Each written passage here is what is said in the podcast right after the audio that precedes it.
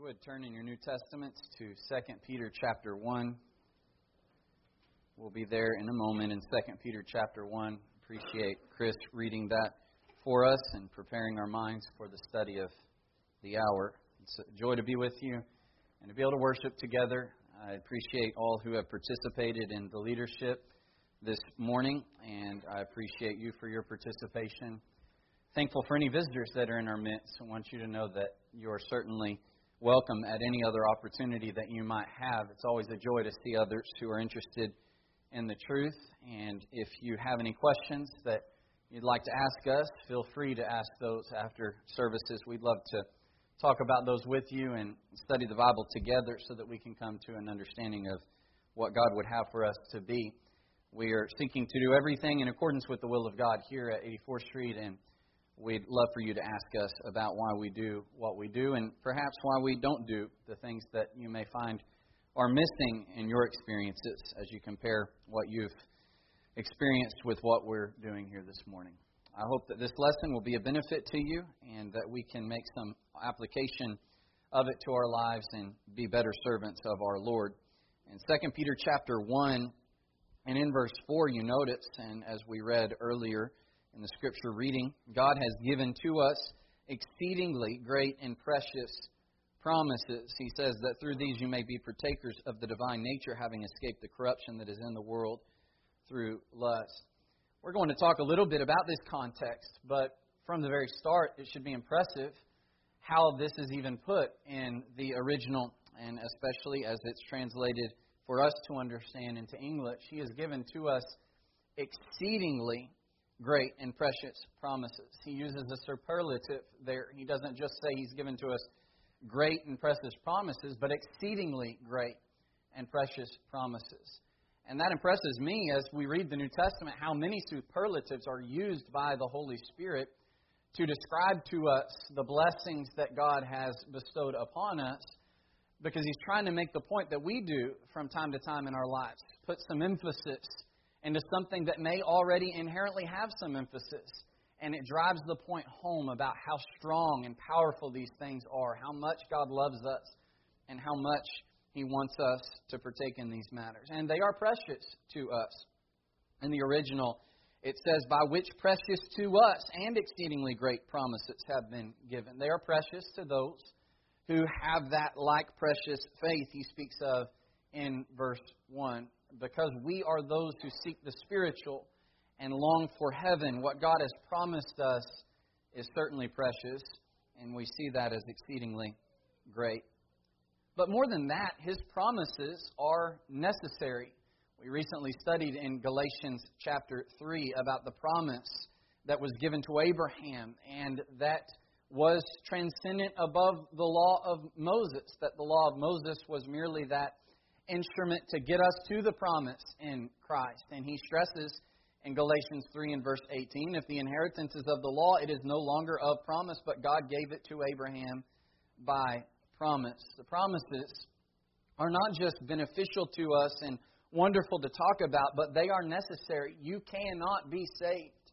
You cannot have hope. You cannot be who God calls you to be without Him promising you these things. In Romans 9 and in verse 8, the Apostle Paul in another place says that it is those who are of the children of the flesh, that is, not those who are the children of God, but the children of the promise are counted as the seed. We've always got to remember that.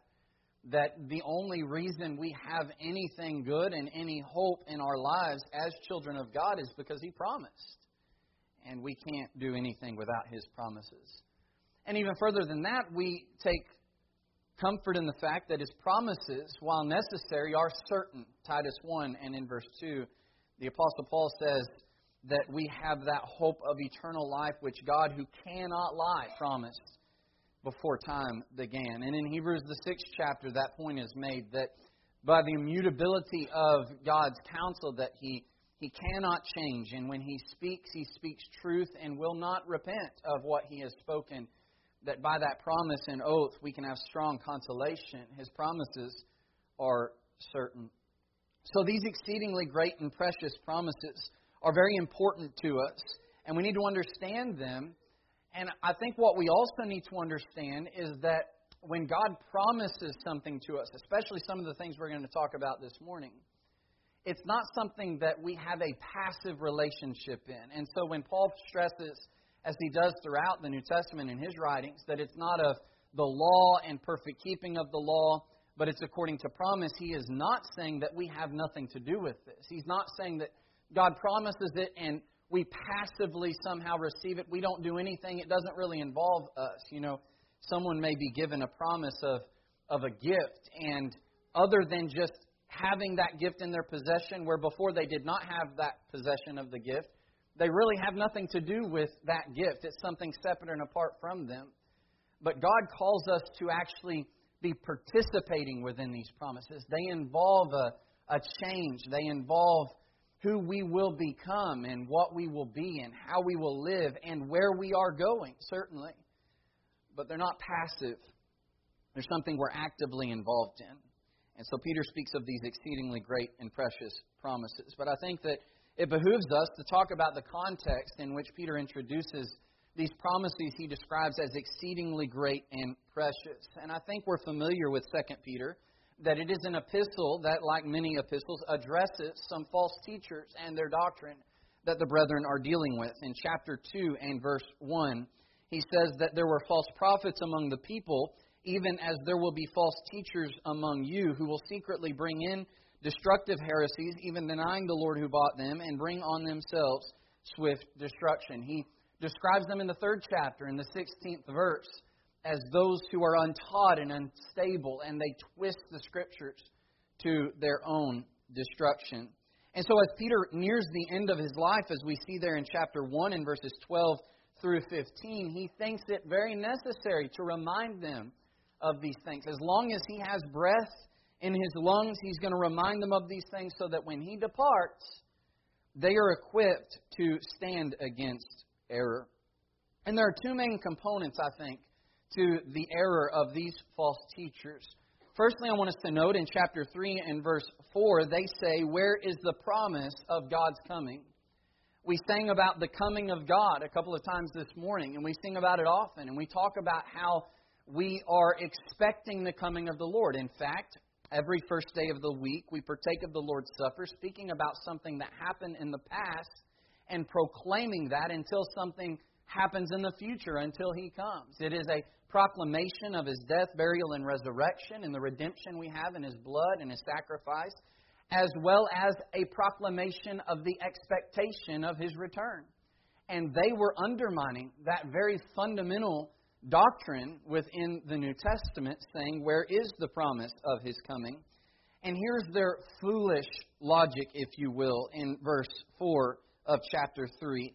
What they say is since the fathers fell asleep, all things continue as they were from the beginning of the creation. His, his coming boasts of a universal destruction and judgment, and they're saying, erringly, mistakenly, I think willfully in ignorance, that nothing like that on that kind of a scale, with that kind of a force, has ever happened in the history of existence. And what they willfully forget, he says, is that by the word of God in verse 5, the heavens were of old, and the earth standing out of water and in the water, by which then the world that then existed perished, being flooded with water. But the heavens and the earth are now preserved by the same word and are reserved for fire until the day of judgment and perdition of ungodly men. He says, You forget one very important thing piece of history.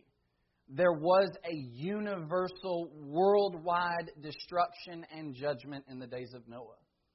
And they willfully forget this. It's not that they didn't have the information. It's not that that was not prophet or, or spoken about by inspired men. It's not that they did not have the record. They willfully forgot. But the big reason they're deciding he's not coming is because of elapsed time. That's been promised since the beginning of the preaching of the gospel. The resurrection gospel, implicitly, but also throughout sermons and scripture explicitly, states that he is coming again.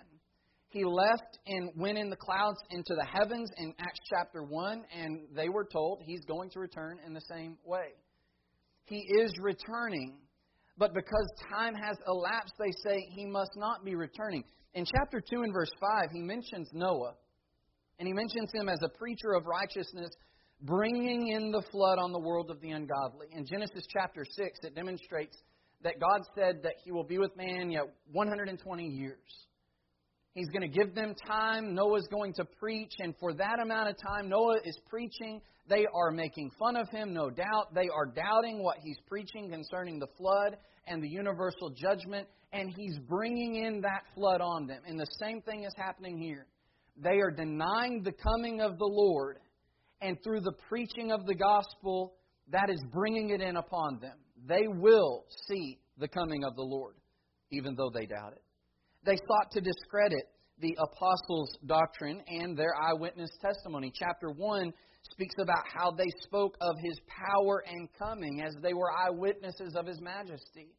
His parousia, where he's coming again, it will come with power that was looked to in his transfiguration. And even though they saw his glory, and especially the kind of glory he's going to come in appearance with on that great day, though they were eyewitnesses, these men are rejecting it. Secondly, and related to it, I think, that as they deny the promise of his coming, they also live in their fleshly lust and promise others a false security and liberty to do whatever it is they want.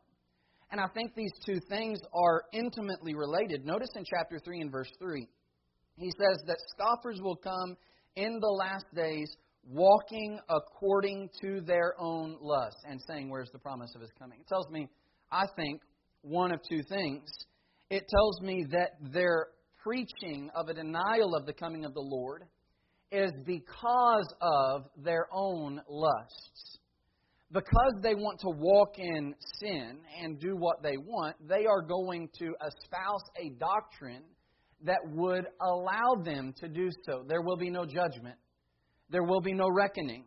And so I can do what I want. Secondly, any false doctrine, even if it's because of, which I think most are, a desire to do what we want, it will inevitably lead to doing whatever it is you want.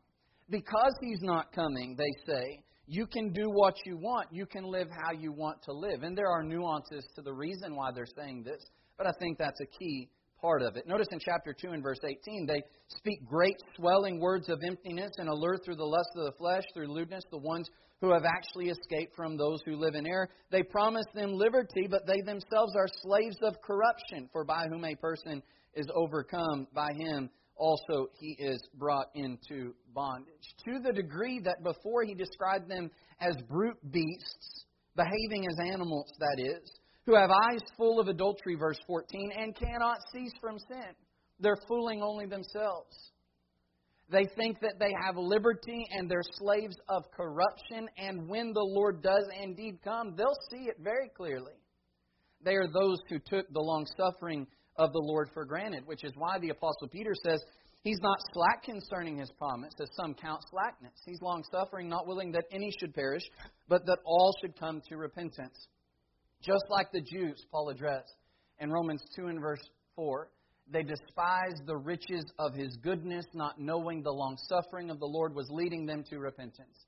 Just like the people that Jude addresses in his epistle in verse 4, who turned the grace of God into lewdness and deny the only Lord God and our Lord Jesus Christ.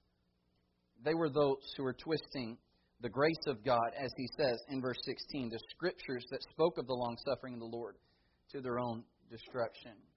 And so it speaks about false teachers and their need to be wary of it and to combat that error with truth, which necessitates their personal growth. He ends the epistle with the same thing he began it with grow in the grace and knowledge of our Lord and Savior, Jesus Christ. But I want us to notice what that call to growth is a response to. In verse 17, the idea began. You therefore, as they twist the scriptures to their own destruction, you therefore, beloved, since you know this beforehand, beware lest you also fall from your own steadfastness, being led away with the error of the wicked, but grow in the grace and knowledge of our Lord and Savior, Jesus Christ. Because they are going to scoff at his coming and will tell you lies which leads into a life lived of lies, that you have liberty when indeed you are slaves of corruption, back in bondage to sin and death. You need to grow. Don't be deceived. Don't be children tossed to and fro and carried about with every wind of doctrine. Rather, accept the promise of God that He is returning and live accordingly. Verse 11 Since all these things, chapter 3, verse 11, will be dissolved, what manner of persons ought you to be in holy conduct and godliness? Which is the very context of him speaking of the long suffering of our Lord as salvation, because in verse 14 he says, looking forward to these things. That is, they're not yet here. God is long suffering. There is a period of time in between the promise and his actual coming. You take advantage of that by being diligent to be found by him in peace without spot and blameless. And so you see the relationship between the call to growth and the addressing of this error and the possibility of their apostasy if they're not aware of it being error. And that's how he began his epistle. Grace and peace be multiplied to you in the knowledge of God and of Jesus our Lord, and ends it so the whole epistle is about their need to grow and be fortified against error and be willing to understand that freedom is not in doing whatever it is that you want to do in the flesh. I think there's an important principle, though, that comes with this call to their growth that also is something intimately related to the very error that was going to be taught to them. Notice he says, Grace and peace be multiplied to you in the knowledge of God and of Jesus our Lord. These errorists are those who are described in chapter 2 and verse 1 as those who even deny the Lord who bought them. You might remember in 1 John chapter 2, speaking of those who are anti Christ as those who deny that Jesus is the Christ. And in chapter 4, that's kind of elaborated upon. In what way do they deny him? These are the people who confess not that Jesus Christ has come in the flesh, but they say he has not come in the flesh. Those people are not God. It's likely that these are people who would later be known as the Gnostics. And one of the things that they taught is that the flesh is inherently sinful, so Jesus did not actually enter into flesh. And so that logically leads into this idea that we can't escape from sin because flesh is inherently sinful. And so we are at liberty to do what we want in the flesh because we've transcended through this ultimate anointing and knowledge that you don't have. And so you can continue in sin and still be right with God. And so that flies in the face with this idea of growth in the knowledge of Jesus because the word knowledge he uses is epignosis. R.C. Trench describes it as a deeper and more intimate knowledge and acquaintance. Vine says this of epignosis it expresses a fuller or full knowledge, a greater participation by the knower in the object known, thus more powerfully influencing him. And so it's a participant knowledge. The very fact that he's calling them to grow in this knowledge is proof that they can live free from sin. That they can do that which these libertinists were claiming is impossible to do. And doesn't that fit with what we're dealing with today? In the church, those who claim that we cannot live free from sin, we cannot live righteous lives, we cannot help but sin. This whole call to growth shows that we absolutely can and that we must. And so there are important implications to think about in this epistle before we get to these exceedingly great and precious promises. That they include the fact of the Lord's coming is certain, but that it includes the preparation for his coming by purification of ourselves is also certain. Not just that it's necessary, but that it's possible. When he says, You be diligent to be found without spot and blameless in chapter 3 and verse 14, is he telling us to do something that we can't do? Absolutely not. And I want to tell you that the promises have a lot to do with that as a possibility because God has promised, and his promises are certain. The fact that this growth out of sin and into righteousness is central to these promises that he speaks about. So consider a few of these promises, and I think that there are many promises, obviously, in Scripture that fall into this idea of God giving us exceedingly great and precious promises. I don't think that he necessarily enumerates them here. He doesn't give a list of these exceedingly great and precious promises. But these promises certainly can be found in part in this section of Scripture. And I want to suggest to you first that one of those exceedingly great and precious promises is the provision that he mentions in verse 3. He wants them to grow in grace and peace, and he says, His divine power has given to us all things that pertain to life and godliness through the knowledge of Him who called us by glory and virtue.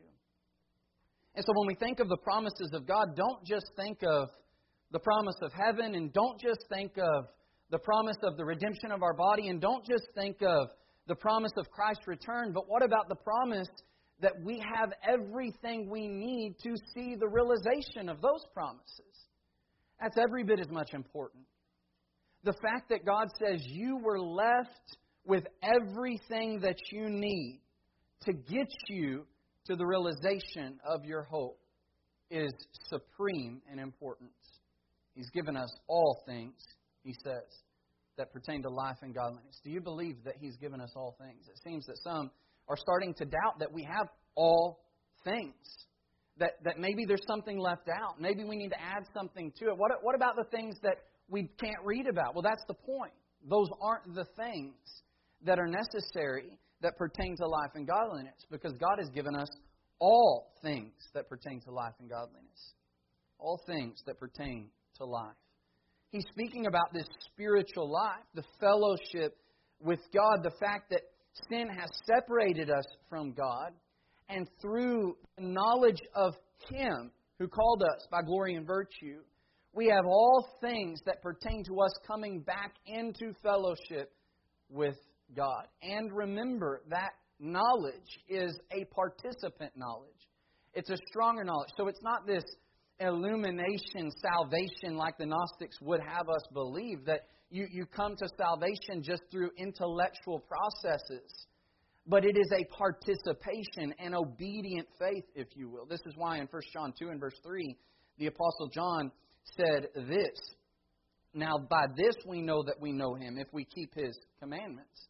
We ought to uh, walk as he walked, verse 6, if we say we abide in him. It's everything that pertains to us getting back into a relationship with God, having spiritual life, is imparted to us through knowledge.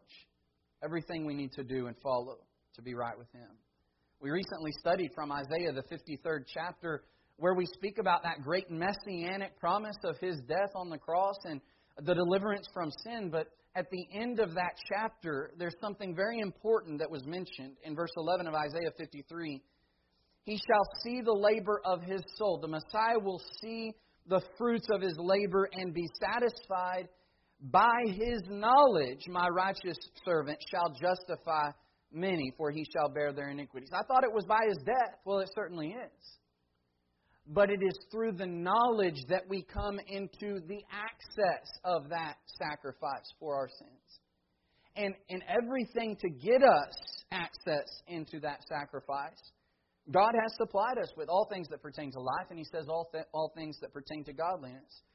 Do you want to be right with God and live right before Him? Are you mindful of God, and do you know what He would require of you? Look no further than what we have in the New Testament, is what Peter's saying. You have everything you need. How do, how do I become a better Christian? How do I live the life that God has called me to live? You ever wonder to yourself whether there's a secret that you're missing out on? There's so many godly people that surround me, and I just wonder what I'm missing. Well, maybe we just need to get our nose in the book a little more because that's where it's found. He said, Everything you need to know about living a pious life before God in fellowship with Him is given to you by His divine power and the knowledge of Jesus. But notice there, His divine power has given to us all of these things. You can't help but think of Romans 1 and verse 16, and I think that's a very valid connection to make. There's some depth to this, I think, that even goes beyond that, but the fact that the gospel of Christ is the power of God to salvation for everyone who believes is significant. His power has granted to us all things that pertain to life and godliness through the knowledge of Jesus. What is that? Where is that power? It's not an experience. It's, it's not even inherently miraculous because it's the same power that we have right here. It is confirmed by miracles, which I think is a part of this through the miracles that revealed and confirmed, we can know it is indeed truth which can save. But we have it entirely in the gospel.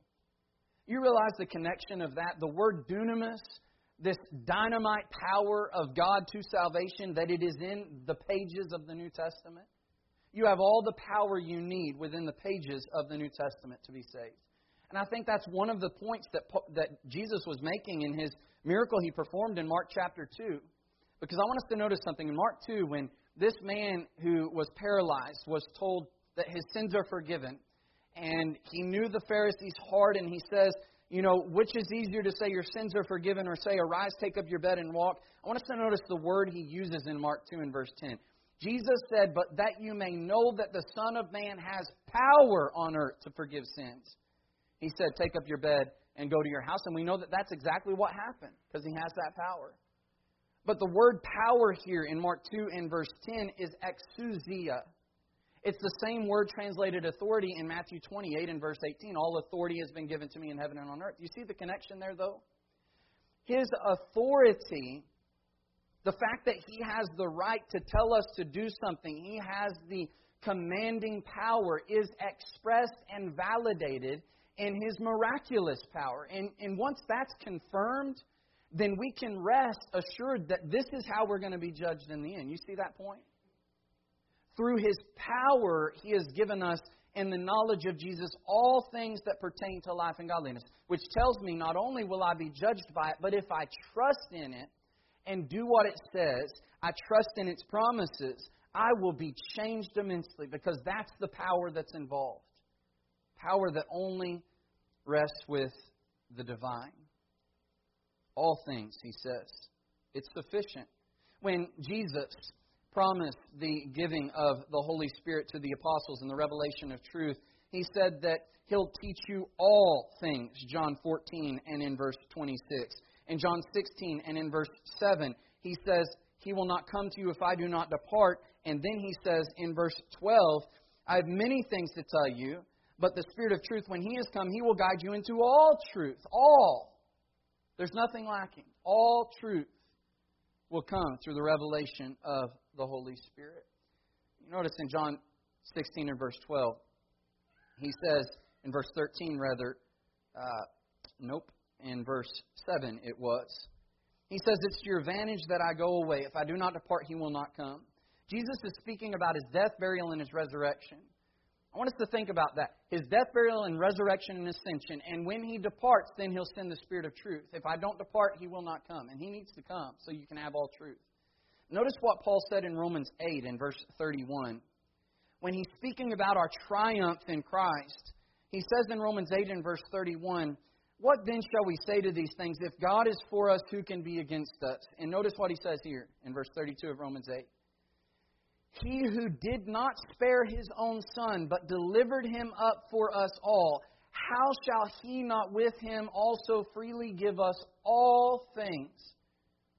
if Jesus died and he was raised from the dead and he ascended to receive his kingdom, if God was willing to send his own son, we know that happened, we know that's factual, and he had promised to give us all things that pertain to life and godliness, why can't we have confidence in that?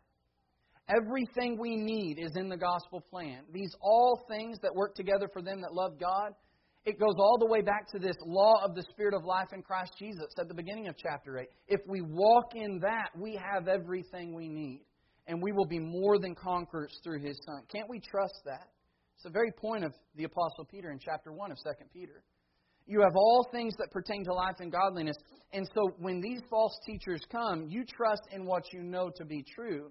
He says in verse 19 of chapter 1 in 2 Peter, after speaking of the eyewitness testimony, that we have the prophetic word confirmed, which you do well to heed as a light that shines in the dark place. You understand what he's saying here? You can trust in our gospel because we were eyewitnesses. That's a great point of the apostleship. They were eyewitnesses of the resurrection of Jesus, eyewitnesses of his majesty, eyewitnesses of the glory of God in the face of Christ as he dwelt in the flesh, as Harry mentioned. But this phrase here is very important. He says, We have the prophetic word confirmed. The New King James Version has a footnote that says, We also have the more sure prophetic word. That's the point. The word confirmed is a Greek word which means trusty, of something that can be relied on, not to cause disappointment. He's saying, You can trust it based on the eyewitness testimony, but something that is even more sure than that is the inspired Word of God of all things that pertain to life and godliness. What a wonderful promise that everything we need to get to heaven and to live like God calls us to live is here in the truth. And that was a little longer point because all these others come from it. He says, You have all things that pertain to life and godliness. God has not lacked in his provision, it's completely sufficient. And that will lead you to this next promise being realized.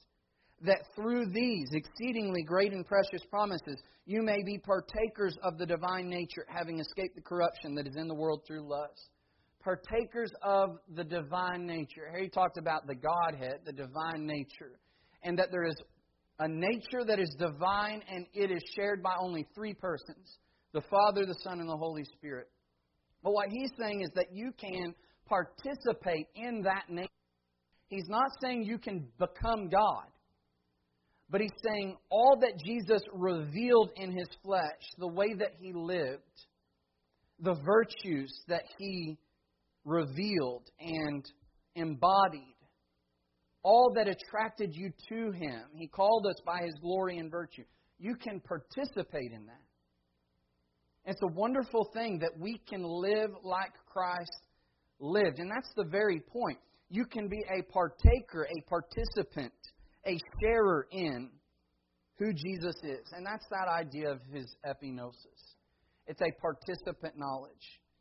And so when we view Jesus by faith in the gospel, we're not viewing him just by mere observation. It's not just for mere admiration, it is for imitation. And there are some who would have you believe that's impossible. That's not the promise God made us. He promised us that you can indeed participate in it. So notice there in chapter 2, or chapter 1 rather, of 2 Peter, he says, For this very reason, in verse 5. What very reason? The fact that God has promised you that you have everything you need in the gospel, and that will allow you to participate in the divine nature. Again, remember, these promises are not passive, they call us to practice and inclusion in them. So, for this very reason, giving all diligence, add to your faith virtue, to virtue knowledge, to knowledge self control, to self control perseverance, to perseverance godliness, to godliness brotherly kindness, and to brotherly kindness love. Now, notice in verse 8 what he says. For if these things are yours and abound, these things he just enumerated, you will be neither barren nor unfruitful in the knowledge, that's the same word, epignosis, of our Lord Jesus Christ. If that knowledge is a participant knowledge, then certainly the point is we can participate in who Jesus is. And this is how you do it, is what he's saying. You follow what the gospel teaches you add to your faith these virtues, and you can participate in who God is. That's what fellowship is. It's not a relationship that is still separated by sin. It's the very opposite. Sin is not there so you can have a relationship, and that relationship is participatory. It is a sharing together, a partaking together. He's called us to live like his son. Someone says, Nope, we can't do it. It's impossible. You're speaking blasphemy because that's the whole point of the gospel. No, the whole point of the gospel is to save you from your sins so that you can live that new life in Christ Jesus. But we can't do it without him. That's certainly the case. Some people try to live like Christ and be a better person and be a good Christian, and they're trying to do it without these things which have been provided for that very goal to be reached. Jesus said in John 15 and verse 5, I am the vine, and you are the branches, and he who abides in me, and I in him bears much fruit, for without me you can do nothing. You will be barren and unfruitful in the knowledge of Jesus if you don't trust in his help through the gospel. We are promised by God this sufficient provision, this participation in the things of God, and being as Christ is, but he's also promised us protection. And so we, we may agree that we are provided all things in the gospel, that we have escaped the corruption that is in the world through lust, and are therefore in fellowship with God, partakers of the divine nature. But I am so worried about what's going to happen next. But that's the beauty of God's infinite knowledge and wisdom and foresight. He not only provided all we need in the gospel so that we can participate in Christ, but through that gospel, He has set up the hedge of protection. And it's the same thing as our participation. We've got to come into faith and follow it in that kind of trust. But don't doubt that promise that he speaks of. He says, You will neither be barren nor unfruitful in the knowledge of Jesus if you add these things to your faith. He says, If you lack these things, you're short sighted even to blindness, and have forgotten that you are cleansed from your old sins. Forgotten what the point of that is to live like Christ. Notice verse 10. Therefore, brethren, be even more diligent to make your call and election sure, for if you do these things, you will never stumble. Now, the Calvinist says, you see there, the elect cannot lose their salvation. You cannot fall from grace. That's not what he's saying. Because did you notice there in verse 9, he says, He who lacks these things is short sighted and has forgotten he is cleansed from his old sins. Who was cleansed from their old sins except those who had become children of God? But now you are lacking these things and you are falling away. That's his point. In fact, the very false teachers that he's addressing are those who had crept in from among the brethren in chapter 2 and verse 1. Among you is just like the false prophets among the Israelites. He's not talking about Gentiles merely that came in and were trying to prophesy to the Jews, and they could know, well, they're not true because they're Gentiles. He's speaking about those false prophets we read of in Isaiah in our last quarterly study. People that were claiming to be from God who were certainly of the Jewish people, they were among them. And it's the same thing here. There are people who have obeyed the gospel who are going to teach false doctrine. Certainly apostasy is possible. But I think he's even furthermore saying that you will never stumble at the end. He, he's telling us if you are diligent in adding to your faith, if you are walking by faith and growing in the gospel, as long as you are implementing the Word of God in your life, sin will not creep in, ever. When it does, you have ceased to apply God's word.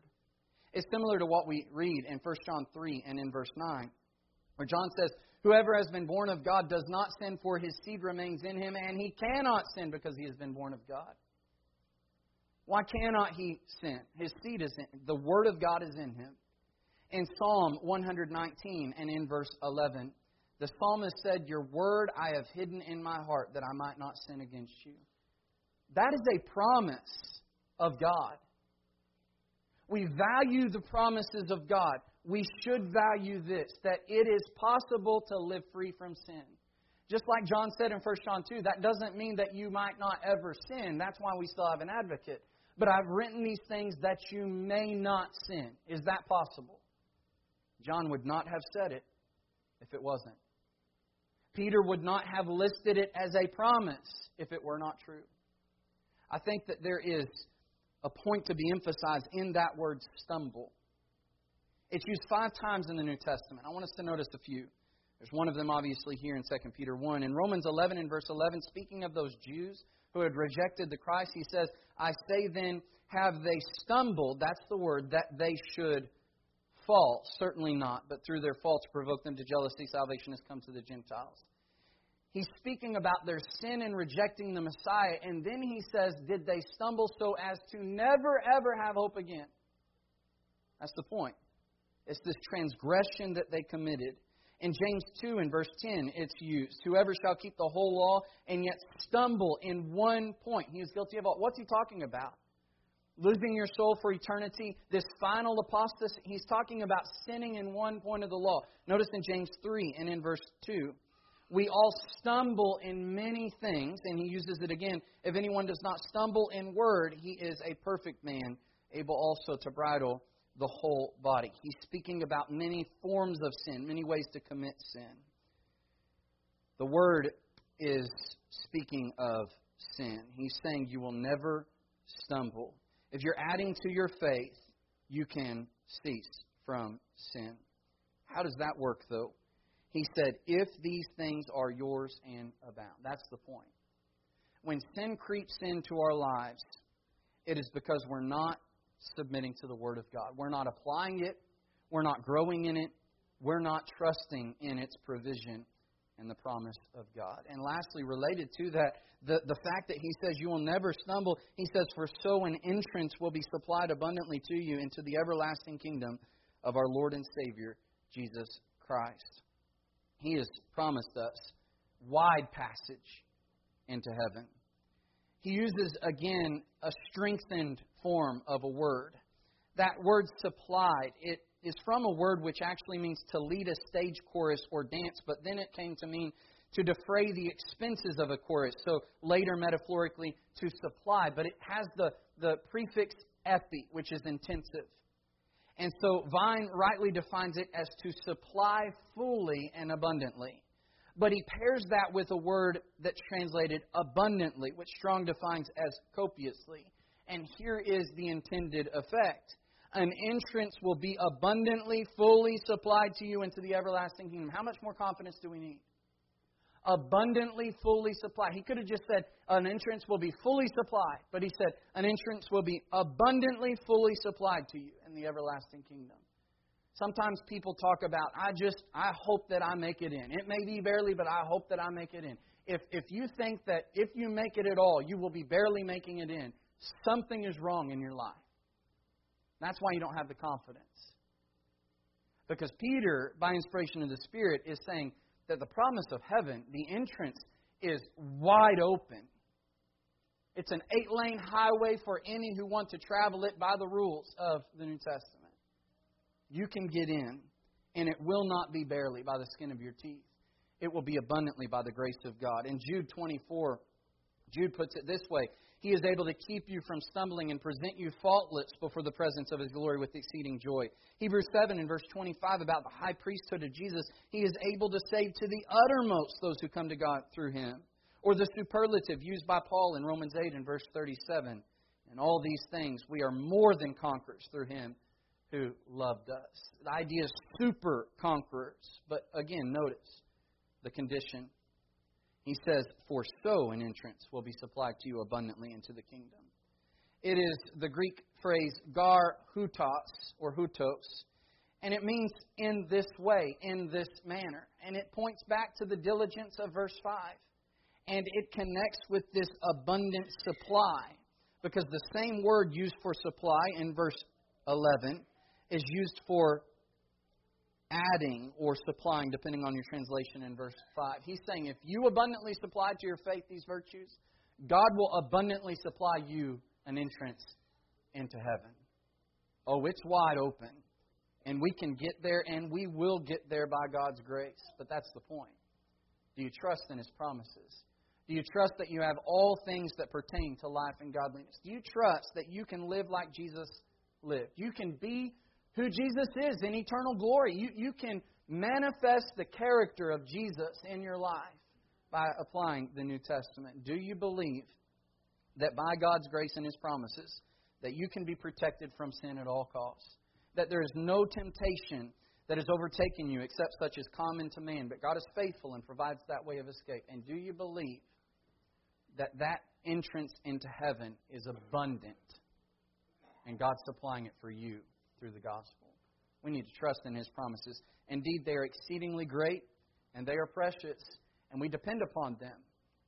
We need to participate in them so that one day we can be in heaven for eternity. We want to offer you an invitation today as you might be those who have not partaken of the promises of God, because you can partake of some promises of God and start standing on the promises today by submitting to the command to be baptized in water for the remission of your sins. Rise up and walk in newness of life. Be an heir of the grace of life, an heir of that crown of righteousness. But you've got to partake of that first promise that if you submit to that command to be baptized, you will have your sins washed away and you will be added to the kingdom, the body of Christ.